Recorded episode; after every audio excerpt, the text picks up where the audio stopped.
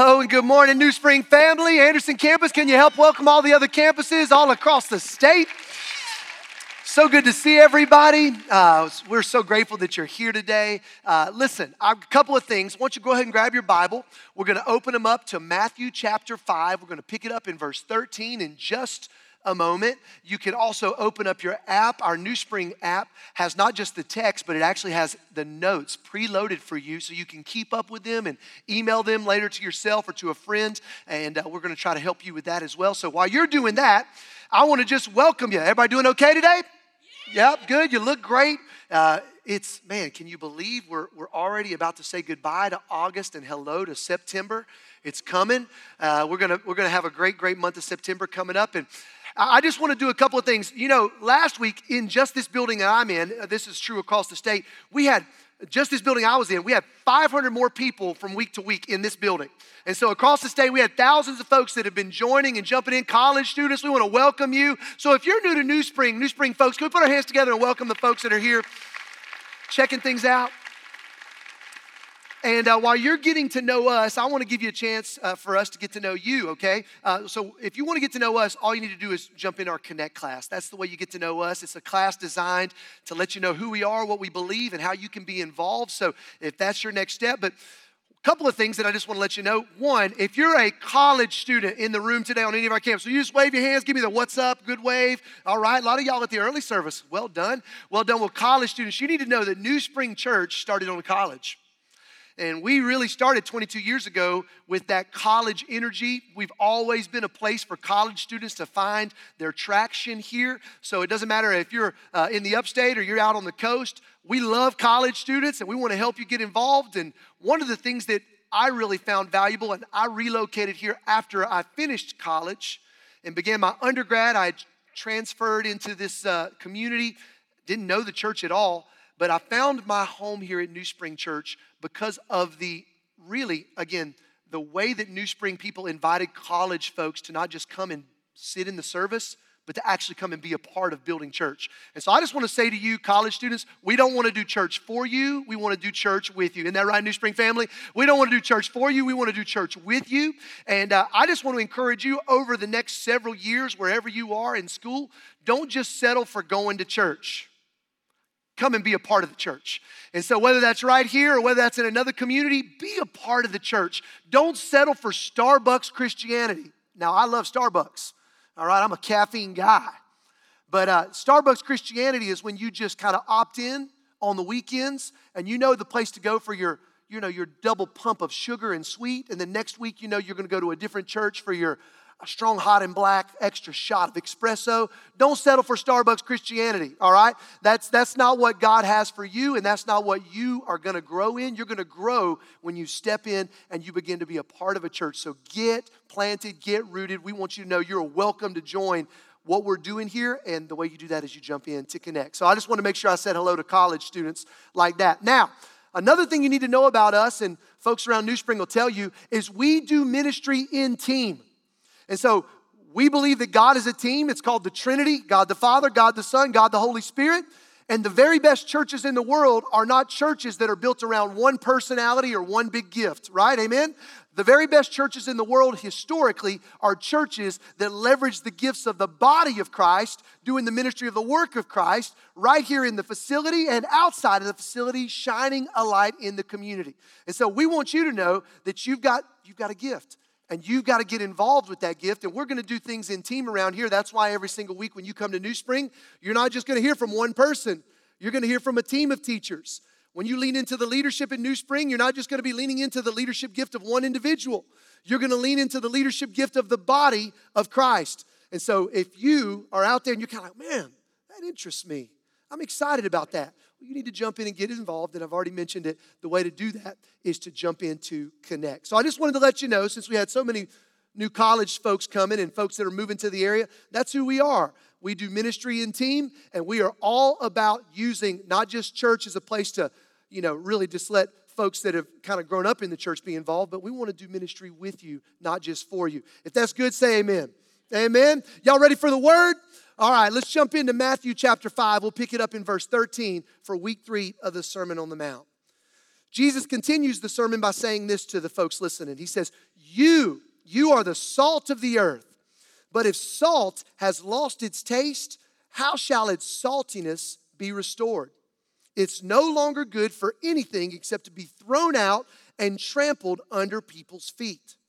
You, you are the light of the world. You're a city set on a hill. You can't be hidden. Nor do people light a lamp and put it under a basket, but instead they put it up on a stand and it gives light to all in the house. Watch this. In the same way, let your light shine before others so that they may see your good works and give glory to your Father who is in heaven. Uh, if you're taking notes, I want you to go ahead and uh, pull out your notebooks and get your journal ready. I want you to write a couple of things down. The text today we just read, this is, this is known as the salt and light text. And if you're wanting to kind of categorically put it here, this is where Jesus is giving the job description to the people of his kingdom that he is inviting people into. This is the job description of folks that are going to say yes to him being the king and being a part of his kingdom and, and being turned into the kind of people that he's going to use. That's what this is. It's the job description. Now, let me back up just a smidge because the Sermon on the Mount has been classically a place that we know so many passages of Scripture. You don't have to grow up in church to know these things that are in the Sermon on the Mount, right? Like, show of hands. How many of you have heard the phrase the golden rule? Show of hands. Golden rule, okay? Sermon on the Mount.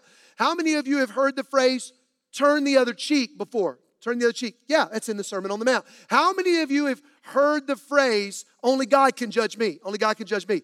Uh, no, I tricked you right there. That is actually Tupac Shakur. That's not the Sermon on the Mount, okay?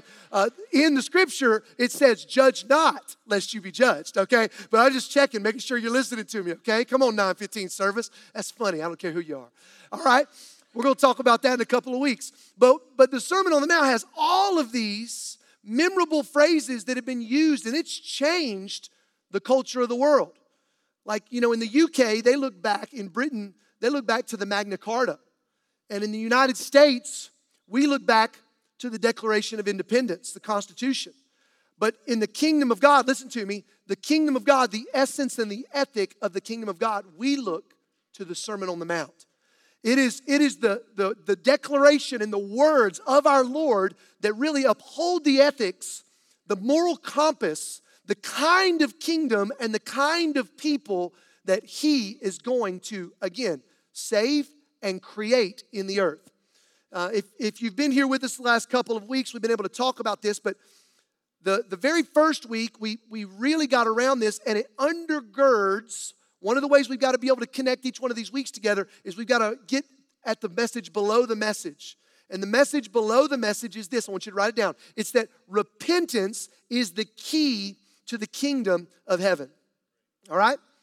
This is the message that undergirds all of this. You say, well, where, where is that found? It was actually right before the Sermon on the Mount. Jesus, it says in Matthew chapter 4, verse 17, it says this It says, From that time, Jesus began to preach.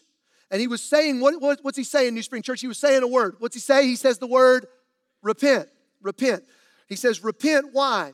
For the kingdom of heaven is at hand. Or if you want to translate it that another way, it says, the kingdom of heaven has come near. And so the undergirding message of this entire text is that we're called to repent. And we've been talking about this word repent, and depending on your upbringing, you might have all kind of connotation here around the word repent, but the word repent really means to get God's view on the matter. So the word repent is to, we, we don't want our view. I don't want my parents' view. I don't want my culture's view. What's going to be required as we read this Sermon on the Mount, as we hear it, is we're going to, we're going to be challenged. It's going to cause us to squirm a little bit because it's going to leave nobody that is not going to be impacted by the truth shared here, but we're going to have to constantly, cyclically, come back to this idea of repentance. And I told you guys very first week as we introdu- introduced this, our teaching team's job and one of our goals and aims during this series is we want to make repentance famous again. We want to make spaces where repentance can be done and accomplished, and we actually want to try to shorten the frequency of how often we come to this idea of getting God's view on a matter. And so that's the undergirding of this. And uh, last week, uh, week two, Uh, Meredith Knox did a fantastic job of walking us through the Beatitudes. How many of y'all enjoyed Meredith last week? Wasn't that fantastic? And talking about the, the, the realigning of what the blessed life looks like, heaven's view on the matter says that the blessed life looks very different than the way the world looks at blessed.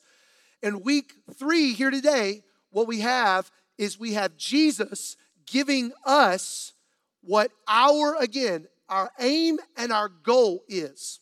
Our aim and our goal is. Um, and so here's point number two. I want, I want you to write this down. Point number two is simply this the kingdom life, our life, is a life that is distinct. It is a distinct life. It's a distinct life. And so Jesus, as he says, you are going to be salt, you are going to be light. This is two elements that were ultra distinct. So let me let me just break these things down for a moment. So first of all, you need to know that it cannot mean to us today in 2022 what it did not mean to the first audience back then. That's just a really simple practice of great interpretation of scripture. So if you're reading the Bible and you're, you know, having your quiet time in the morning or you're in a sermon like this, it needs to mean to us first and primarily today what it meant to the first hearers. Otherwise, we can get ourselves all kinds of ways messed up and put things out of context, right? Uh, probably the most taken out of context verse in all of the scriptures is Philippians 4.13. Anybody remember what Philippians 4.13 says? Right? I can do all things through a verse taken out of context. Okay, anyway, um, that we don't want to do that. We want to actually allow it to mean to us today what it meant to them. And when Jesus was sharing the Sermon on the Mount, he chose two distinct elements that every home would have had in their house. He's trying right here to make sure that people understand that salt and light are the kinds of the kinds of examples that we as Christians are supposed to be in the world. That the people of the kingdom of God, the people that would follow Jesus and his way, the people that would say, You are my king, they would be distinct, distinct like salt and distinct like light.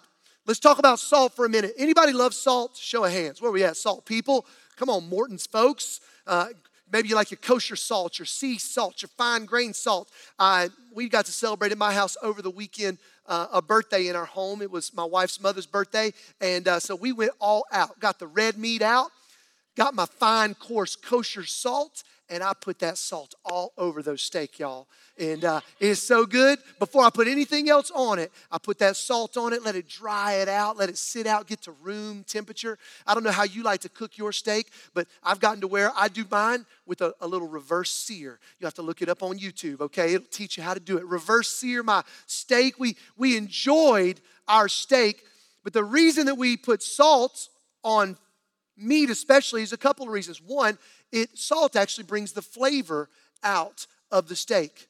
That salt is a necessity to taste all the other flavors. And if you've watched any of these things on Netflix, my kids love to watch like the kid chef shows. Any of y'all got kid chef show watchers at your house? My kids love to watch it. And and you know, if you watch Gordon Ramsay back in the day, one of the things that if you ever got on Gordon Ramsay's bad side, uh, how how would you immediately get there? You didn't put salt on the food, right? He'd taste that, and I spit it out, and Gordon Ramsay would say, you forgot the most basic, you did all of this other skill, but you forgot the most basic of cooking technique. You got to put salt on your food. So when Jesus is saying that you are salt, he was, he was telling the, these people that one of the reasons that salt is such a big deal is because salt does a couple things. One, it helps to bring the flavor out. But the primary thing, and I want you to write this word down, that salt did back 2,000 years ago, they didn't have refrigerators, y'all. They didn't have any way to keep meat from spoiling, so they would put salt all over their, their lamb shanks and their big old pieces of, of uh, red meat, maybe that big old cow. Uh, not the Jewish guys, but the guys across the lake, they might get a big old pork shoulder and they might put that thing all salted down and get ready to put it on the Traeger or the Recteq smoker. Somebody loves a tailgate, amen? All right, they salt it down. Why? Why? Why, why do we salt, what, salt, salt? Why do we salt down meat? Listen to me. Because it fights decay. That's what salt does. It fights decay. It slows down the process of decay. And so, what is Jesus saying to the people of the kingdom? He's saying the people of the kingdom are going to be distinct. They're going to be distinct in their communities, and because they're there, they, like salt, are going to slow down the decay of the communities they're in.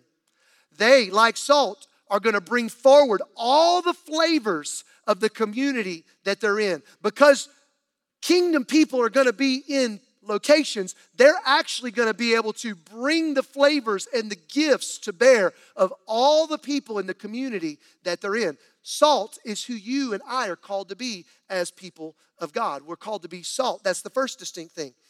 Now, the second distinct thing was what? Salt and, salt and light. You with me? Okay, light. All right, sing it if you know it. This little light of mine. Come on, Anderson. I'm gonna let it shine. This little light of mine. Come on, Jason. I'm gonna let it shine.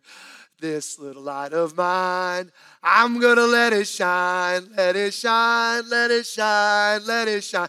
Hide it under a bushel. Okay, we got a bunch of church people up in here. Okay, a bunch of church people. Listen, we all know that song because we grew up singing it in church, and it comes right here from this passage of scripture. We're called to be light. We're called to shine. We're called not to hide it under a bushel. So, not only did Jesus say you're going to be salt, distinct, but he said you're called to be light. You're called to shine. I, listen, I know the tap your neighbor thing gets overused, but this one's good, y'all. You need to tap your neighbor and tell them you're called to shine. Go ahead, tap your neighbor. Tell them you're called to shine. Tell your spouse you're called to shine, honey. I love you. You're looking shiny today. Somebody's got Moana in their head already. Shiny. Okay, sorry. All right. Too many songs all at once. We're called to shine. So Jesus not only says to this people, you're called to be salt, but he, he tells them you're called to like a lamp in a home. Every housewife there would have known what that is. Every, every parent would have known what that is because they didn't have electricity to flip on. They, they had to have oil in their lamps. And when the sun set over in first century Palestine, if you didn't have a lamp, if you didn't have light, you couldn't see. You couldn't do anything in your home. You couldn't do anything in your town. And so, what Jesus is saying to this kingdom people is like a lamp in your home, walking around after dark, like a lamp in your home so you can see to live by it. Kingdom people are called to shine. Every single one of us are called to shine. We're called to shine. Now, let me just pick a fight right here. You guys okay if I pick a fight? I don't know if there's any eights in the audience out there, Enneagram eights. I'm an eight. I like to pick a fight, okay? Everything's good. I can have a fight and we can go out and get lunch afterwards, but I just can't miss the opportunity. Here's the fight I want to pick I want to pick a fight on the lie that you can be a Christian and keep it to yourself. Ooh. Lord Jesus, he done picked the fight. We cannot, listen to me, church, we cannot be kingdom people and it not show in our homes, in our jobs, in our schools, in our friendships, and in our workplaces. Amen? We, we cannot. Jesus said that the, the kind of people that I'm inviting to be the part of this kingdom, they're not going to be able to be secret agent Christians. You can't be a Christian and be covert about it. You can't be a Christian and keep your faith smuggled hidden, silenced, not for long. You might be able to do it for a little season, but over time, that nature of being a person that's going to shine, it's going to come out, it's going to be on display. You're going to show your coworkers, you're going to show your, your cul-de-sac people, you're going to show the people in your apartment complex and in your dorm room. You are going to shine. And I want to look straight into the camera in the eyes of my millennial and Gen Z brothers and sisters. And see, this is crazy because I, I just, maybe you have too. You've seen this, but there's some data right now. All kinds of data. Doesn't matter if you lean into Barna or you lean into any kind of data that says that this generation, your generation, my generation, 40 and under, that we think that there is definitively a higher power in the universe, that we think that God exists, and simultaneously we think that we should not tell other people about that. That's the general belief of, of millennials and Gen Z. And I just, I just want us to lean in, not to the preacher's words, but let's lean into the words of King Jesus. And King Jesus says that no, no, no. You're going to be the kind of people that shine. You're going to be the kind of people that your life is going to give a message. Your, your actions are going to show you're not going to be able to keep it secret. That faith is not meant to be a private endeavor where nobody knows about it, but instead, we've got to remind ourselves and stir ourselves up that we are called to allow people to see our good works and give glory to the Father who is in heaven. And so I just want to I want to say you're called to shine. Now, the reason that I think, let me, let me translate for a moment for my booner, booners, my boomers and my Gen Xers in the room. You're, you're probably out there like, yeah, tell them, preacher. You tell those Gen Z people. Let me, just, let me defend them for a moment, okay? All right, let me defend them for a moment. One of the things that, that they also see in all of the data here is the Gen Z and the millennials, what they don't want to be above all else is a hypocrite. And what they don't want to be is a person who says that they're a Christ follower, but whose lives completely tell a different story. And so, one of the reasons that they want to be quiet about things is they have seen moms and dads, politicians, aunts, uncles, pastors, and folks that go to church every weekend say that they love Jesus Christ, but their lives live completely different. The way that they handle people on social media, the way that they talk to people in their neighborhood, the way, and so one of the reasons that they've they've they've got a they've got this idea, I'm gonna be quiet about this, is because they do not want to be hypocritical. And so if you are 40 or up, I just want to say to you, I want you to really, really listen, don't just don't just be someone who says Jesus with your mouth, but we've got to be a people that live Jesus all the time. That's why we say our vision statement here in New Spring Church is we want to see everyone everywhere in what? An everyday relationship with Jesus, living an integrous life so that the lips that we speak with and the heart that beats in our chest are one and the same. We don't want to have lips that preach Jesus and a heart far from him. And so we're called, listen to me, we're called to live distinct lives, salt and light lives, but we're called to do both live it and to also speak it. Now, let me just um, tell you okay, how? How? Now, if you want to write some notes down, this is a great place. Okay, I'm gonna tell you how. There's three no's, three no's, three things we gotta say no to, and two things to say yes to. Five quick points. If you wanna live this kingdom life, this salt and life life, then we've got to say no, listen to me, no to copying the culture around us. No to copy. All these things are to be seized, by the way. No to copying. We can't just be imitators of the culture around us. It means in our schools, in our homes, and in the way we handle our lives, our finances, our time, we cannot just go with the flow. Matter of fact, Proverbs says there's a way that seems right to man, but that way ends in, anybody know it? That way ends in death. Okay. So we've got to we've got to not just copy culture. Number two thing we've got to say no to, okay? We cannot just settle, listen to me, we cannot just settle for critiquing culture either. There's a lot of this in the church. And I'm not saying the culture doesn't need to be critiqued, but we've got to do more than just critique culture. It does not, I mean, we've got to stop yelling at culture for acting like the culture that we live in. Is anybody living in heaven right now? Anybody there? No, we're not there. So we've got to recognize that we live in a, in a fallen world. The Bible calls it Babylon. And so it does not do any good to just simply scream at the culture for being lost. We can't scream at lost people for acting lost. That's like screaming at my dog for barking, right? We can't scream at him for this. So we don't want to just critique culture, okay? The third thing that we're not going to do, we're not going to copy, we're not going to critique, and we're not just going to consume the culture either. We're not just going to sit back and do nothing and just consume culture, consume culture, the music, the, the, the, the, videos, the Netflix. We're not just going to be consumers of culture, the fashion, the ideologies. We're going to say no to that if we're going to be distinct. No copying, no critiquing, no consuming. And here's the two things we're going to say yes to, all right? Two things we're going to say yes to. Number one, we're going to say yes to creating. One of the most powerful ways to live a distinct salt and light life is we've got to be creators. And I think the church has to catch this revelation again. Some of the most powerful things over the last 2,000 years that have been influential are when the church, like the God who made them in his image, God the Father, God the Son, God the Holy Spirit, in the beginning, God created six days of creation. I want you to know you, when you and I are creative, when we are creating, we start changing culture.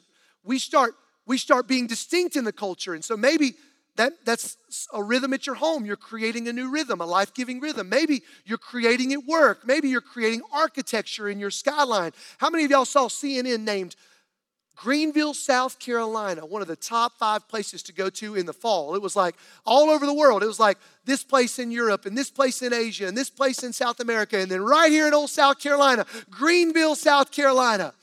Well, that's because somebody got together with a team and they, they created something that people want to come to. They created a downtown. They laid out the city plan and all kinds of other metroplexes all over the world. At five o'clock, you know what everybody in the city does? They run to the suburbs. But you know what everybody in Greenville, South Carolina does? They run downtown, right? Uh, it doesn't matter if you're anywhere in the upstate. You go to Greenville for dinner. You go to Greenville for a street festival. You go to Greenville. You know why?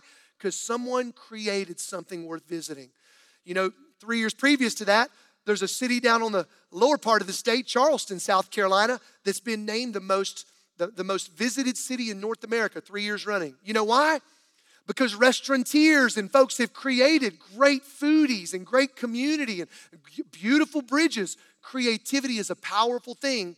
And if we're going to be distinct, if we're going to be salt and light, we've got to embrace creating. The second thing we're going to embrace, not just creating, is we've got to embrace cultivating. Everybody say cultivating. One, two, three. Cultivating. Cultivating. We've got to not just think we're going to snap our fingers and it's going to change. We've got to farm it. We've got to be gardeners. We've got to cultivate good things in our homes, in our marriages, in our kids, in our grandkids, in our communities. We've got to be those that create and those that cultivate. Now, I want to uh, highlight our Powdersville campus here for a moment. And I didn't talk to them about this, but, but I, I know they'd be okay with this. I, I, when I was praying through this, I was thinking about who have I seen that is, who has done this well? And there's a family at our Powdersville campus, the Bordeaux family, Chip and his wife, Elizabeth. And one of the things that they saw a couple of years ago was this huge gap when it came to fostering and adopting. And they, they decided they were going to be people that create and people that cultivate and not just critique the culture. Oh gosh, going to hell, it's all going to burn. You know, they're not just going to settle for that kind of negative rhetoric. And they, they said, we're going to be a part of the solution.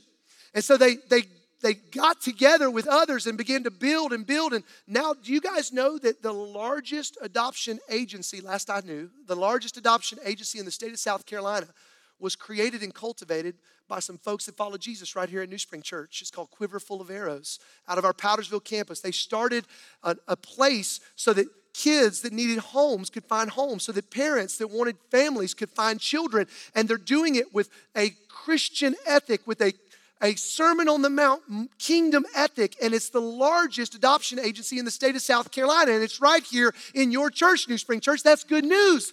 They're creating and they're cultivating.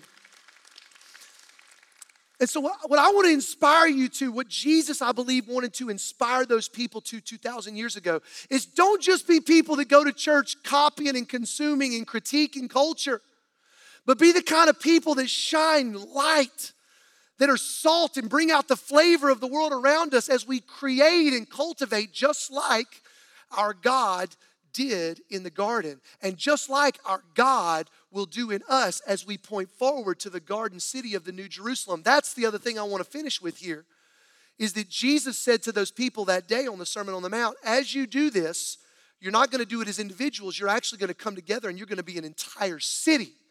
A city that is seen, a city that shines bright in the world that you're in. As you create and cultivate, whether you're a college student or whether you're on your second career, as you create and cultivate and come together with the other believers in the world around you, you're going to shine light so that others can see in this dark world. You're going to preserve and slow down and fight the decay of the world we live in. And you're going to bring out flavors that the world has yet to experience because you are doing the work of being salt and light. So I want to inspire you. Okay, let me ask you something. What would that look like for you? How does that begin to happen in your life? How, how do you be salt this week? How can you shine light this week in your, in your gym or in your school or in your job? What does that look like for you in your home? Or what does that look like for you going up and down the interstate or up and down the road or typing out the email? What does it look like for you? And while you're thinking about that, I want to give you point number three. Point number three and final today is simply this.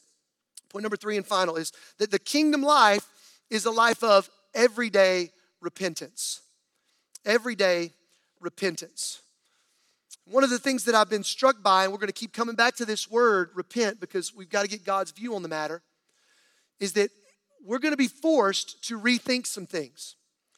And Jesus, he preached this Sermon on the Mount he lived this beautiful, perfect life. He died on the cross for our sins. He resurrected in power and then he sent his spirit into his church. But this, this idea of repentance was not just something Jesus preached about in Matthew 4. It was something that the early church got a hold of, and they grabbed a hold of it and they utilized it every single day. Uh, all the heavy hitters in the New Testament actually talk about this word repentance. I'm going to show you. Paul would write to the church in Rome about repentance, and he would say this word in Romans 2, verse 4. He says, Hey, church in Rome, or do you presume on the riches of the kindness and the forbearance of the Lord, his patience, not knowing that God's kindness is meant to what, New Spring Church, is meant to lead you to repentance? Leave that text up for a moment. When Paul would write to the church in Rome, he's saying that, listen, God's kind, he's got more mercy and grace than we have sin but his love and kindness is meant to lead us to rethink, to gain heaven's view on the matter, and it's meant to lead us to repentance. So Paul got the message of repentance. Not just Paul, but another heavy hitter, Peter got the message of repentance too. He wrote about it in his letter to the church. He says this He says, The Lord is not slow to fulfill his promises, some count slowness, but he's patient toward you. The Lord doesn't want anyone to perish. Look at that. Some of you have wondered if God loves you or if you've sinned or gone too far. Look at this text. It says that the Lord is, He's not wishing that anyone should perish, but what? But that all should, church, all should reach repentance. He wants all to reach repentance. So we've got Paul, we've got Peter. How about John, another apostle in the New Testament? He wrote about it as well in Revelation multiple times, but here's what he says in Revelation 7 or, or Revelation 3, verse 19. He says this Those whom I love, this is God talking and John talking on his behalf. I reprove and I discipline. So I want you to be zealous and repent, John writes. Multiple times he writes to the church that we've got to get heaven's view on the matter, that we need zeal towards repentance. Now, you might be saying, Pastor Brad, why are you making such a big deal about this? I'm making such a big deal about this because we are fighting through this series, doing so much church and experiencing so little change. Amen?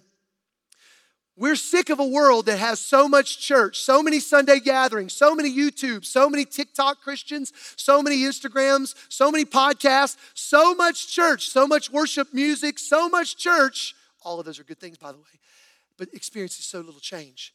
And the gap between so much church and so little change is our rich understanding of this word, repentance. We've got to get a zeal towards it. We've got to pursue it. We got to go after it. And long before the world's going to go after it, we as Christ followers have to go after it. I don't know if you've ever leaned into revival history. But man, anybody want a revival? Anybody ever desired revival in their life at any point? Show of hands. Yeah, yeah, all over. Prayed for revival, know, uh, gone to a revival service. Well, one of the things that I've read about revival that has been rocking me is revival doesn't start when lost people get saved. Revival starts when Christians repent. Revival begins when Christians begin to walk in their true identity. When they go after repentance, when they recognize that it's God's kindness that leads us there, God doesn't want any of us to perish, so let's go after it. Let's be zealous as we pursue it. And here's the last reason that I want us to make sure that we're doing this. And let me just slow down right here and raise my hand. This next passage puts a chill in my spine.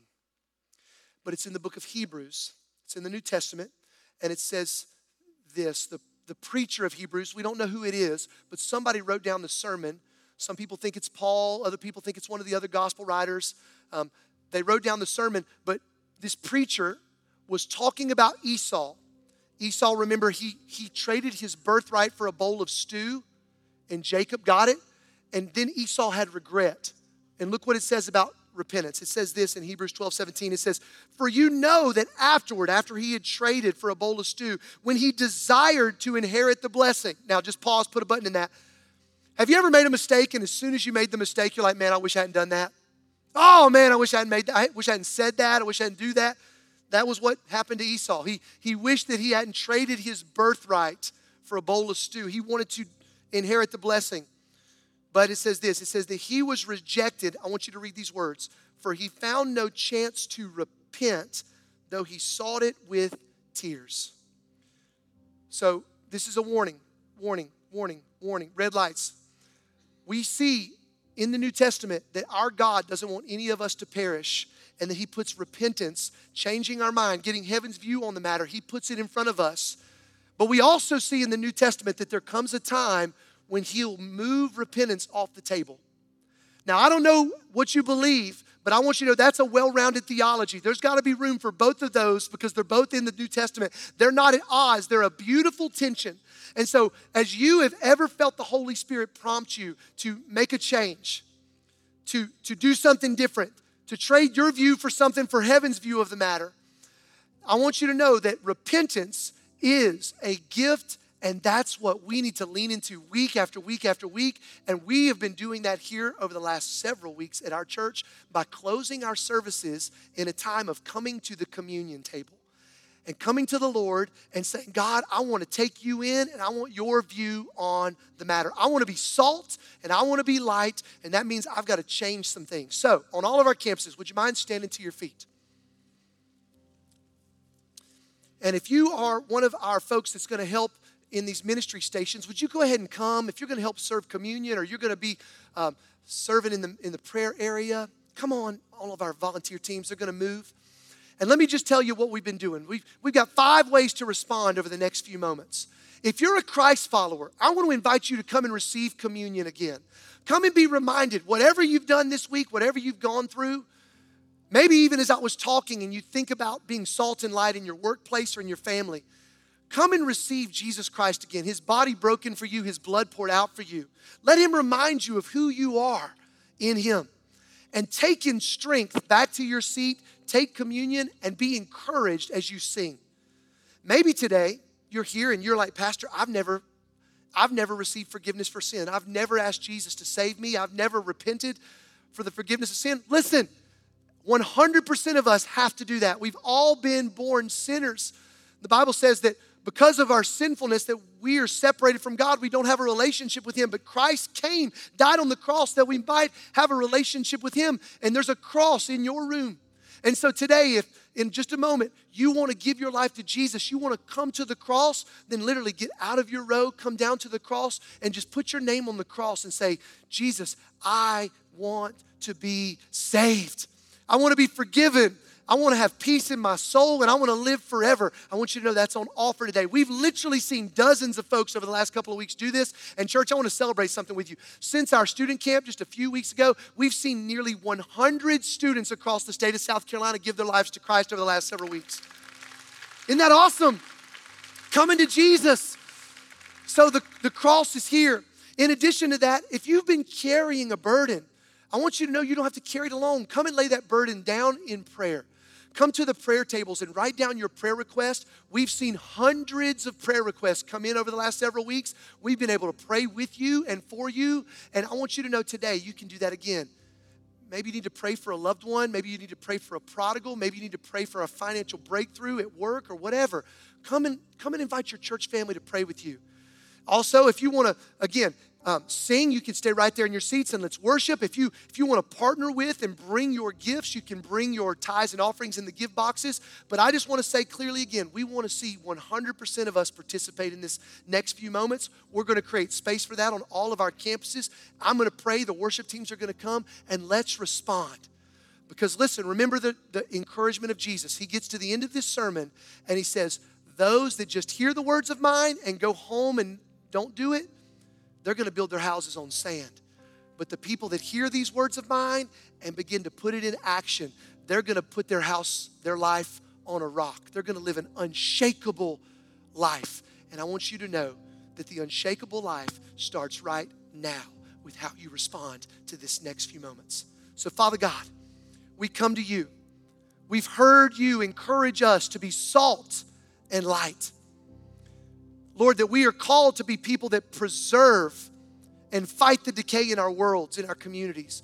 We're called to be people that shine bright.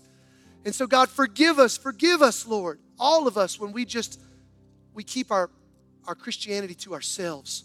Show us how we can be creators and cultivators in our jobs and in our homes, in our college majors and in our relationships. And Lord, as we come to you, we thank you that there's grace. We thank you that there's mercy, that there's forgiveness again to come and lay down all that is busted and broken in us and take up all that is righteous and good in you. So bless us now as we respond. We ask all of this in Christ's name. Amen and amen. Won't you come and receive?